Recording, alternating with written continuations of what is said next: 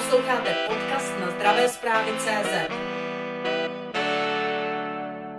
Aktuálně běží dohodovací řízení. Lékárníci se se zdravotními pojišťovnami nedohodli, jednání skončilo nedohodou. Proč? Tak v podstatě jsme se nedohodli na těch eh, parametrech, které navrhovaly pojišťovny a na druhé straně na tom návrhu, který přednášel náš segment, nebo které, který byl předán za náš segment. Je to naprosto jednoduché. Pojišťovny v podstatě chtěli zakonzervovat ten stávající stav, to znamená z hlediska výše signálního výkonu i dalších věcí, které se toho dohodovacího řízení týkají. My bychom chtěli, aby skutečně ten signální výkon byl Eh, navýšen, protože když se podíváme do statistik dlouhodobě eh, zpětně, a může to být třeba i 10 let zpátky, tak v podstatě eh, v našem segmentu dochází, co se týká příjmové stránky, z toho hlavního, což je výdej léku na předpis ze zdravotního pojištění, tak dochází k reálnému propadu trvale.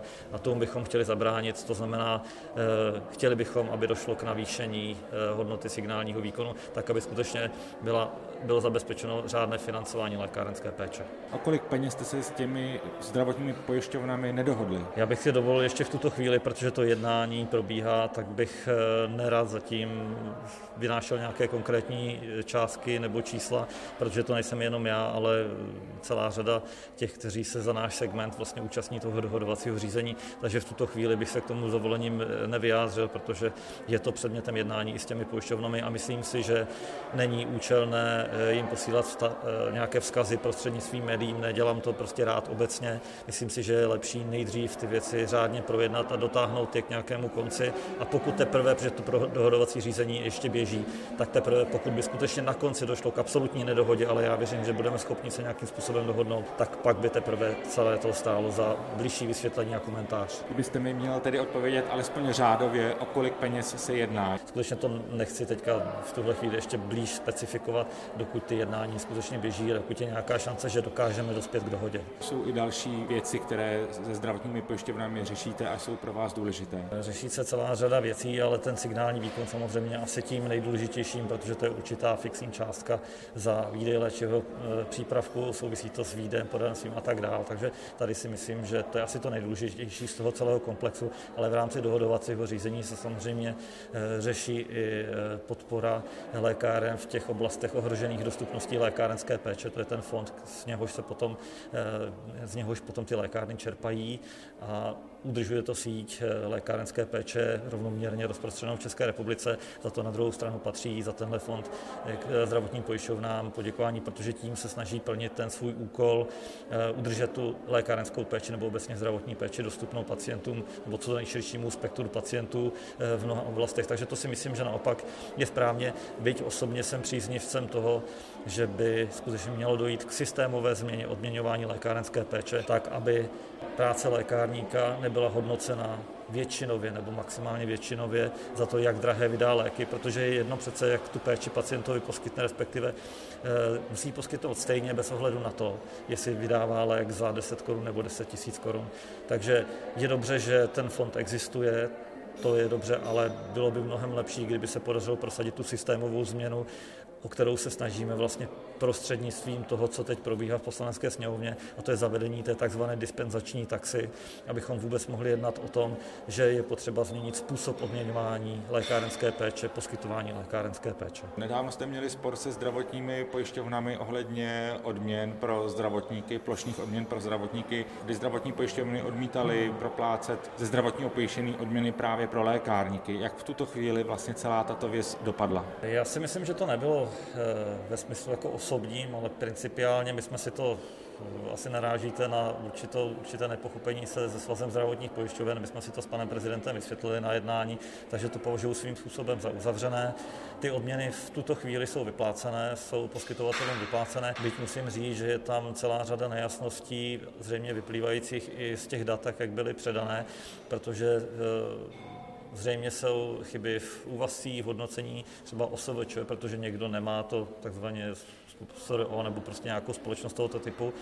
Takže jsou tam určité ještě body, které je potřeba vyjasnit i v rámci nějakého jednání s ministerstvem, se zdravotními pojišťovnami a podobně, ale musím říct, že eh, se snaží dostat svému závazku.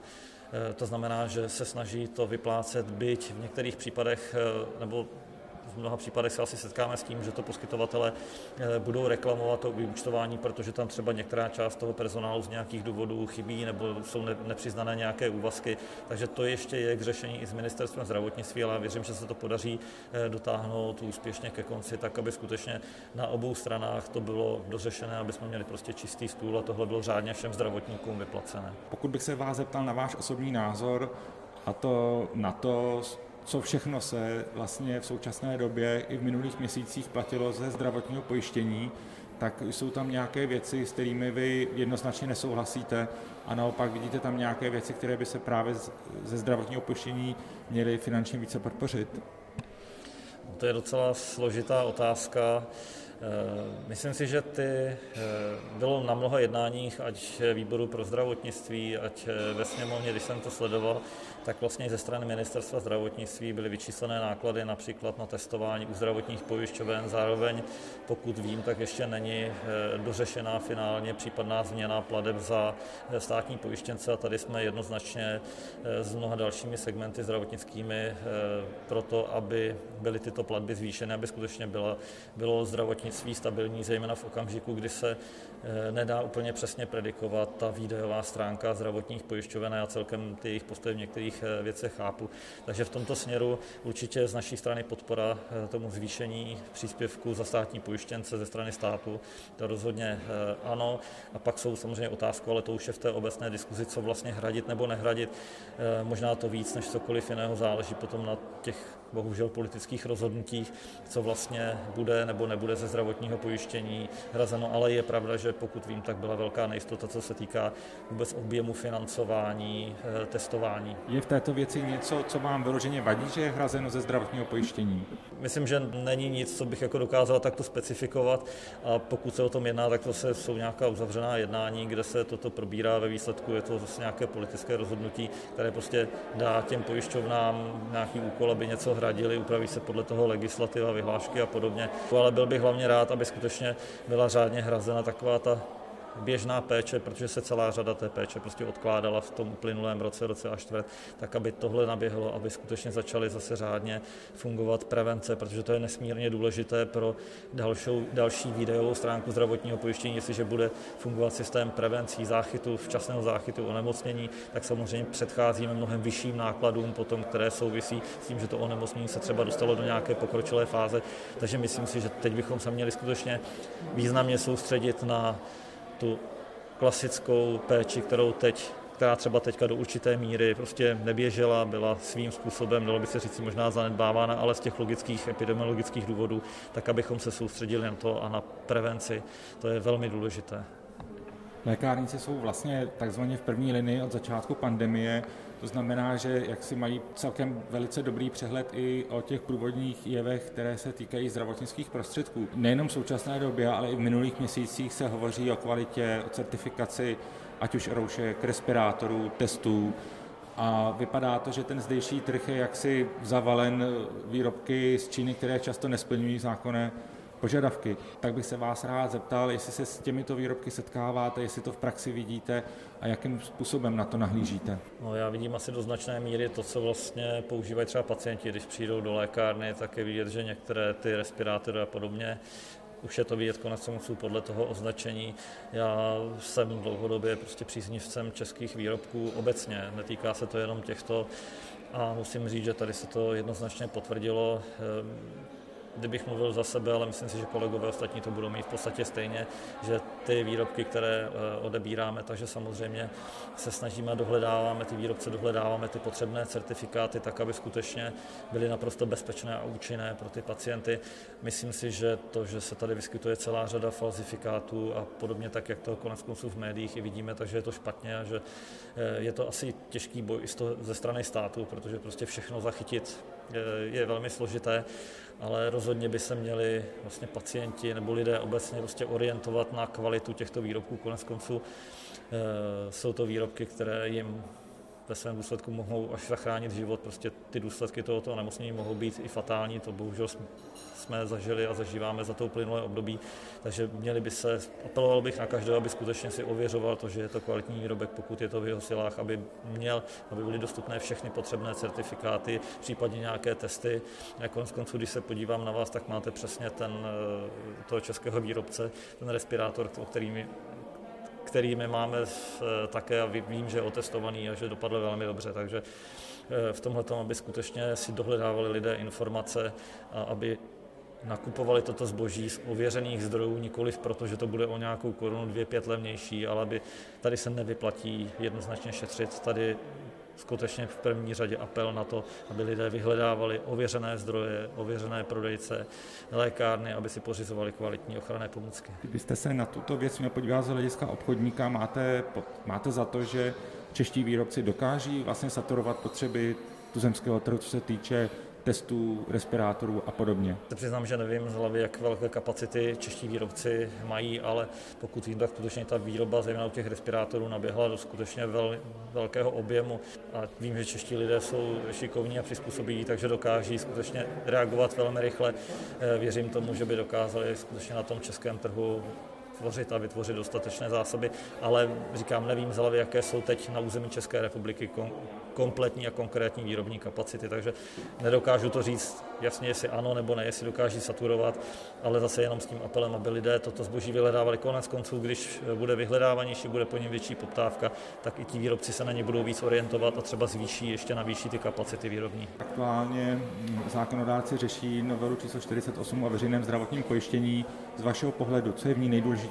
Pro nás jsou tam důležité dvě věci a my jsme vlastně v rámci toho iniciovali eh, dva pozměňovací návrhy. Jeden směřoval k zavedení tzv. dispenzační taxe a to souvisí právě s tím způsobem odměňování lékárenské péče, tak, aby eh, lékárník mohl být odměňován placen vlastně za výkon, úkon, aby skutečně měl nějakou fixní platbu, protože je to přesně o tom výdeji levných, drahých léků, o tom poskytování péče, že tu péči musíte poskytnout stejně, jestli ten lék je levný eh, nebo drahý a aby vlastně byla i nějaká predikce a jistota určitého příjmu při tom, když se bude poskytovat zdravotní péče. Takže k tomu směřujeme eh, ke změně systému, který by trochu potlačil tu závislost na ceně léku, ale zavedl určitou fixní platbu. Bohužel se setkáváme eh, s takovým začarovaným kruhem, který spočívá v tom, že když jsme už před zhruba sedmi lety, už jsem o tom přednášel, už byly udělané nějaké výpočty, tak jsme se dověděli, že vlastně není žádný institut, jak něco takového zprovoznit a zavést. Nyní naopak se dostáváme do situace, když to chceme zavést, že zase nejsou teď nějaké konkrétní výpočty, takže vnímám to jako velkou nevoli státu vlastně k této změně přistoupit, ale to je přesně k řešení s ministerstvem zdravotnictví, k tomu, aby skutečně tady na to došlo, aby se tyhle změny udělaly. Já vůbec ne, netrvám na tom, nemyslím si, že je eh, důležité, aby nějaká konkrétní fixní částka začala platit třeba od 1. ledna příštího roku, když už ten zákon bude v účinnosti. Ale je důležité mít ten institut, abychom i v dalším období už nestráceli čas s legislativními změnami, když ten zákon nebude otevřený, aby tohle všechno už mohlo být připravené na ta jednání, která by se kolem toho měla vést a mělo by to být ministerstvo, zdravotní pojišťovny, poskytovatele lékárenské péče, prostě na této úrovni udělat systémovou změnu, která může a měla by potom platit třeba nějaké další období, tak na tom by skutečně měla být takhle širší odborná schoda. Takže to je jedna věc, která tam je a byli bychom velmi rádi, kdyby poslanci eh, tuto změnu eh, podpořili. Eh, druhá věc, která se týká DNC, čili tzv. dohodnutých nejvyšších cen.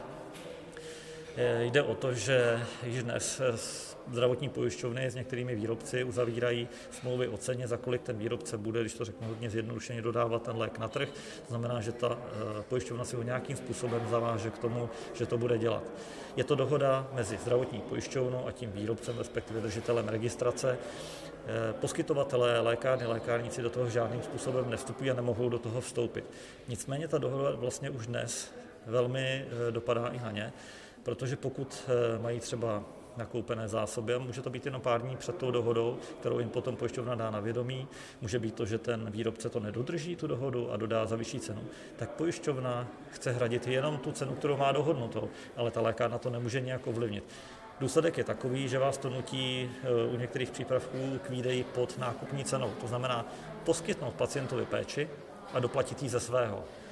Ale nám se do této doby, eh, protože se na komoru obracela celá řada lékárníků s tímto problémem, my jsme jim poskytovali a poskytujeme právní poradenství, právní služby k tomu, aby vlastně pojišťovny doplatili to, co v podstatě opodstatněně ta lékárna chce, protože to nemohla získat ten lék jinak za jinou cenu, i kdyby to ten výrobce nedodržel. Takže potom pojišťovna to stejně musí doplatit. No a pojišťovny zjistili zřejmě, že je to pro ně zajímavý institut, takže nevím, kdo přesně byl tím iniciátorem, abych někoho zbytečně neobvinil, ale došlo se k tomu, že se toto dalo do zákona. A jiný, jiným, eh, jinými slovy to znamená, že když vy klidně i 28. byste nakoupil nějaké léky v dobré víře, Oni vám 30. pouze oznámí, že to změní, tu cenu, nehledě na to, že to vyvolává paralelně několik dalších úhradových číselníků pro různé pojišťovny, tak vy s tím neuděláte vůbec nic. Jakkoliv byste to mohli ovlivnit, to znamená, nevstupujete skutečně do té dohody, jenom vám nařídí, že máte pracovat pod nákladovou cenou tak to prostě nesmí vypadat obecně ve společnosti. Takového by nemělo v tom zákoně vůbec být a proto my jsme podávali pozměňovací nebo zařídili pozměňovací návrh, který toto eliminuje. To znamená tak, abychom nemuseli eh, vydávat léky pod nákupní cenou povinně podle zákona. Takže k tomu směřuje ten druhý návrh pozměňovací, který, na kterém jsme se nějakým způsobem podíleli nebo iniciovali a byli bychom velmi rádi, aby všichni pochopili, že to má svůj smysl, tento návrh, protože to se může týkat přece jakékoliv oblasti lidské činnosti. Není možné, aby vám stát nařídil, že máte pracovat, podnikat, eh, dávat, vydávat cokoliv, poskytovat nějakou službu pod nějakou nákupní cenou nebo nějakou nákladovou cenou. To prostě takhle není, nesmí to takto být a to už by se mohlo dotýkat potom jakéhokoliv jiného oboru tento princip, takže ten považujeme skutečně za velmi nebezpečný a proto byl ten návrh takhle připraven, proto je ve sněmovně a byli bychom velmi rádi, aby ho poslanci pochopili a podpořili. Neprošel sněmovnou návrh zákona takzvaný přílepek na na online eh, zásilkový výdej léků na předpis. Předpokládám, že máte radost, ale na druhou stranu autorem tohoto návrhu je a současný minister zdravotnictví, pan eh, minister Adam Vojtěch, který bych se vás rád zeptal čistě obecně, jak hodnotíte vlastně to řízení rezortu ministerstva zdravotnictví, jestli budete z toho jednat se současným vedením ministerstva zdravotnictví? Tak já jsem v první řadě skutečně velmi rád, že tento, musím říct, nesmysl eh, neprošel, protože to byl velmi riskantní návrh, který měl pro celou společnost i pro pacienty velmi mnoho rizikových míst.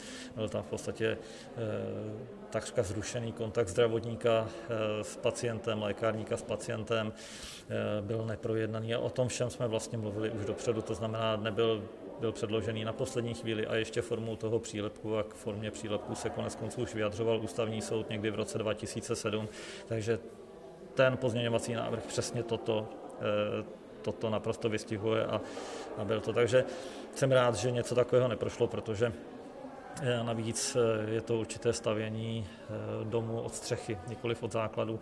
Bychom měli v první řadě zajistit to, aby síť lékárenské péče, odměňování, způsob řešení doplatků a všechno, co s tím souvisí, tak aby směřovalo k tomu, aby byla kvalitní, robustní síť, tak jak je tomu v zahraničí, aby byli pacienti motivováni. A to jsem vlastně říkal už v té předchozí odpovědi vyhledávání kvality, nikoli v slevy. Prostě pohybujeme se ve zdravotnictví, všichni si hradí eh, zdravotní péči, když to řeknu velmi obecně, stejným procentem ze své mzdy, platu anebo odvody prostě u jiných profesí. Takže tohle všechno by mělo znamenat, že ta péče bude dostupná všem za stejných podmínek a to i finančních, ekonomických na západ od nás jsou třeba stejné doplatky na léky, jsou naprosto standardní záležitostí, standardním institutem. Eh, takže to je věc, a jsou věci, které by se měly řešit v první řadě a až potom je otázka debaty o tom, jak, jakým způsobem, jak zajistit kontakt lékárníka s pacientem třeba jinak, eh, jestli u těch indikovaných pacientů, a to bychom byli velmi rádi, abychom mohli lékárenskou péči poskytnout v jejich sociálním prostředí, protože ty pacienti mají spoustu léků, jsou třeba ošetřování eh, svojí rodinou, svými blízkými a podobně, tak aby tohle všechno bylo vyřešeno nejdřív. To je to první, co se musí vyřešit a pak se můžeme bavit, pak přichází na řadu ta diskuze o tom dalším a tím vlastně navazuju dál. Samozřejmě, že se budeme bavit a musíme musíme diskutovat s ministerstvem zdravotnictví právě tady o těch systémových věcech, o těch změnách, které bohužel za to uplynulé období i toho stávajícího nebo staronového pana ministra nebyly řešeny, respektive dořešeny k nějakému uspokojivému eh, výsledku cíli anebo definici toho cílového stavu. Takže ať chceme nebo nechceme, jsme dospělí lidé a i přesto, že jsme se zrovna v této věci, eh, řekněme, velmi zásadně neschodli a asi se nebudeme v tom shodovat, tak to neznamená, že bychom neměli ty systémové věci, které jsou ve prospěch jak lékárenství, tak pacientů, takže bychom je neměli eh, řešit natolik, bychom měli být dospělými lidmi, abychom si dokázali sednout ke stolu a tyhle věci řešit. Sledujte zdravé zprávy CZ.